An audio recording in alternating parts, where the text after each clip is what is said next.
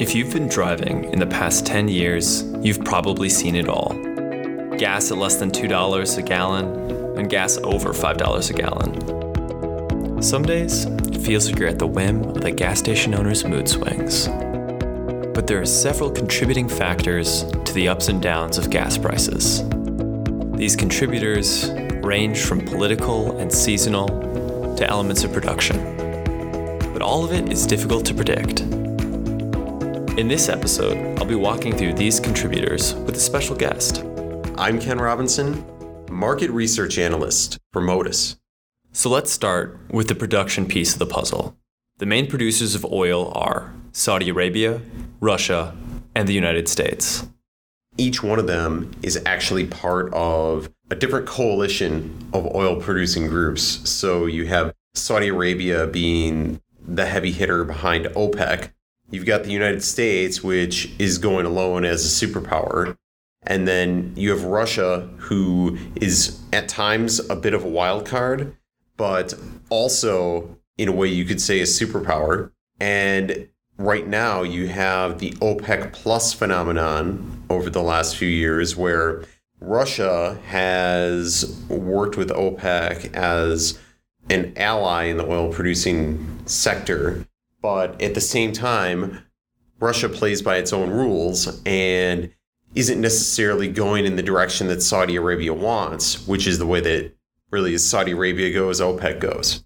Saudi Arabia, and thus OPEC, want to sell their oil at $80 per barrel.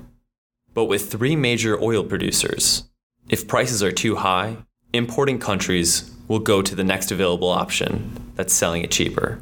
Watching to see which of these three major oil producing nations is the top at any given time is really something that is starting to depend on the span of months you're looking at. Last year, Saudi Arabia had ramped its production way up, and then you could say that they were definitely the, the top oil producer. But Saudi Arabia also likes to work on holding back or, or curbing production so that they can lift oil prices. And when they do that, that moves the positions of Russia and the United States. The US would rather keep the price per barrel lower, so they often produce more when Saudi Arabia cuts their production to drop supply and increase demand. The United States' motivation to keep oil prices low is really just an overall desire to stimulate the economy.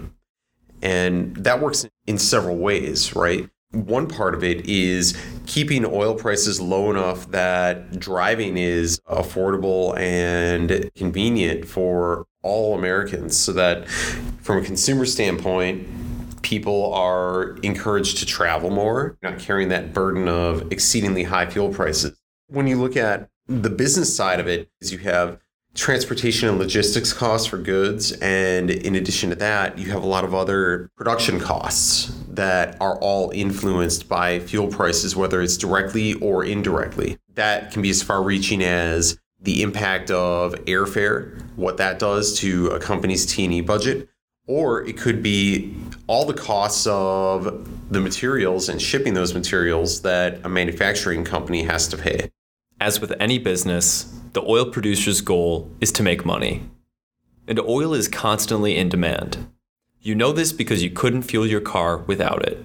Both Russia and the United States have really been growing their ability to produce oil over the last few years. So at the moment, I would say that the United States is the top oil producer, but that doesn't mean that the United States can sustain that, say, for 30 years if you look at things over that kind of time span, Saudi Arabia is most likely to be the, the top producer. And Russia could go either way, really. Russia has very deep oil reserves. And as I mentioned before, sometimes they choose to keep their production high, even when the rest of the world is trying to keep it low. Although the United States right now has been working on just growing production. So the United States isn't backing off uh, of when it comes to oil production. Already, you can see where the politics start coming into play. Remember the low prices in the fall of last year? Those were a direct result of the Trump administration's policy regarding sanctions on Iranian oil exports. Thinking about oil sanctions in general, the big news last fall was that the US announced oil sanctions against Iran and then didn't follow through and instead offered a bunch of waivers. And that was a surprise to other oil producing nations, namely Saudi Arabia, who had been working furiously to to ramp up oil production in anticipation of of the foot dropping on oil sanctions uh, against Iran. When that didn't happen, there was an oversupply of oil. Right now, everything looks once again like the US is going to not renew the waivers for countries that were purchasing Iranian oil last fall, which means that that oil is mostly going to exit the market. So when that oil exits the market, everything should fall in terms of supply at the global market level that all the other oil producers were thinking about. That's the moment when a country like Venezuela falling off in production can have a really harsh impact or an unexpected impact. In the case of Venezuela, though, they had let their infrastructure decline to a point where they really weren't producing up to the levels that they were formerly capable of. And I don't think that the global market was really counting on Venezuela to follow through. But this, of course, can have snowball effect. So finally, Iranian oil starts to leave the market, and now Venezuelan oil leaves the market. And if there are further disruptions in Libya, for example, or other countries that have experienced some recent unrest in their oil production, then all of these things can come together, and that in turn can create an unexpected surge in oil prices, and that hits everybody's pocket at the fuel pumps. Another contributing factor of gas prices rising currently is seasonal. Part of this is predictable. The gasoline you put in your car year round is not the same. There's a summer blend and a winter blend. So, gas prices traditionally peak in the late spring months, and there are two reasons that go into this. First is that refineries are switching their gasoline blends to this ethanol blend, which burns cleaner but has more additives to it. So they need to set up their, their manufacturing process to accommodate that and that's taking the refineries offline. So even though it's not a complete halt in production, there is a supply tightening effect, which is going to create some upward pressure on prices. Now, that covers the supply side. On the demand side, as Americans start driving more because winter is giving way to spring and is heading towards summer, we're now on the ramp up to peak driving season as far as miles driven in the US. So demand for gasoline is also going up. And if you think about all the family spring break and springtime vacations that happen, that's increasing the overall gas consumption. So that working with a little bit of a tightening in fuel supply is going to pretty much every year come together and create upward pressure on those prices. Each year, refineries go through the process of transitioning their production, taking them offline for a period of time. The other thing that is different about this year is that refineries are actually expanding their spring maintenance a little bit. Their goal is to shorten their maintenance cycles in the fall. So that's going to actually amplify the tightening of supply this spring because instead of being offline for a shorter period of time, now the refineries are going to do more work as far as retooling and maintenance, and that's going to further diminish their production capabilities.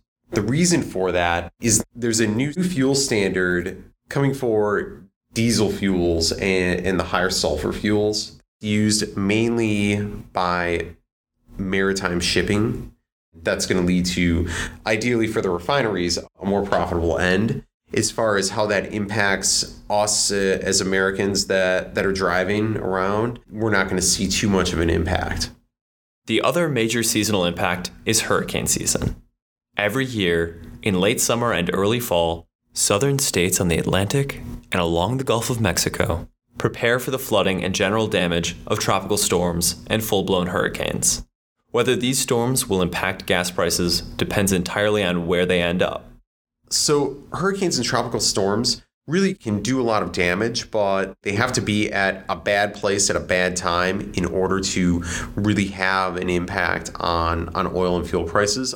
If I look at national average gas prices after Hurricane Katrina, they were fairly level for a couple years. And then there was a massive spike leading up to and through Hurricane Ike. But nobody talks about Hurricane Ike.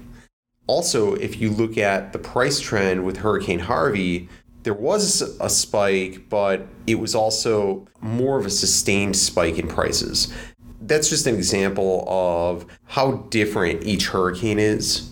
Each storm has its own unique path, and in the case of Hurricane Harvey, that path was really closely aligned with a lot of oil refinery infrastructure. And that's something that normally doesn't happen. Normally, a storm is going to head inland or slightly around the coast and then inland versus travel the coast. And, you know, for that reason, it had the impact of taking refineries offline for a sustained period of time. It really comes down to the fact that every hurricane is different and its effect on our infrastructure is going to also be different. So there you have it. Some of the contributing factors to the ups and downs of the price of gas.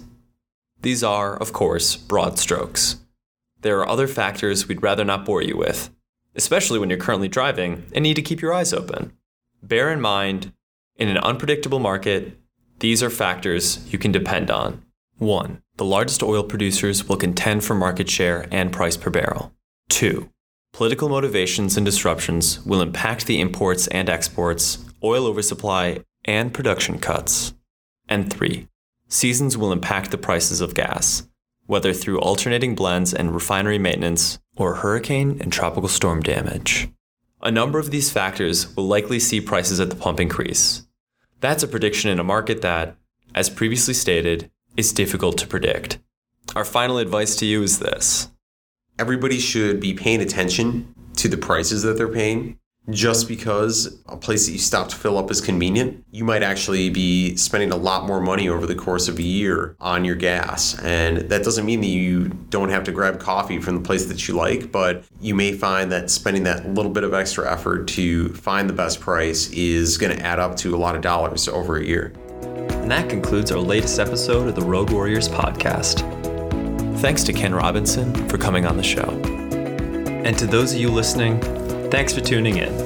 If you liked what you listened to, be sure to subscribe to our podcast. And if you have stories, we would love to hear them. Fill out our quick survey to let us know why you should be our next guest. You can find the link to the survey in the show notes. Thanks again, and drive safe.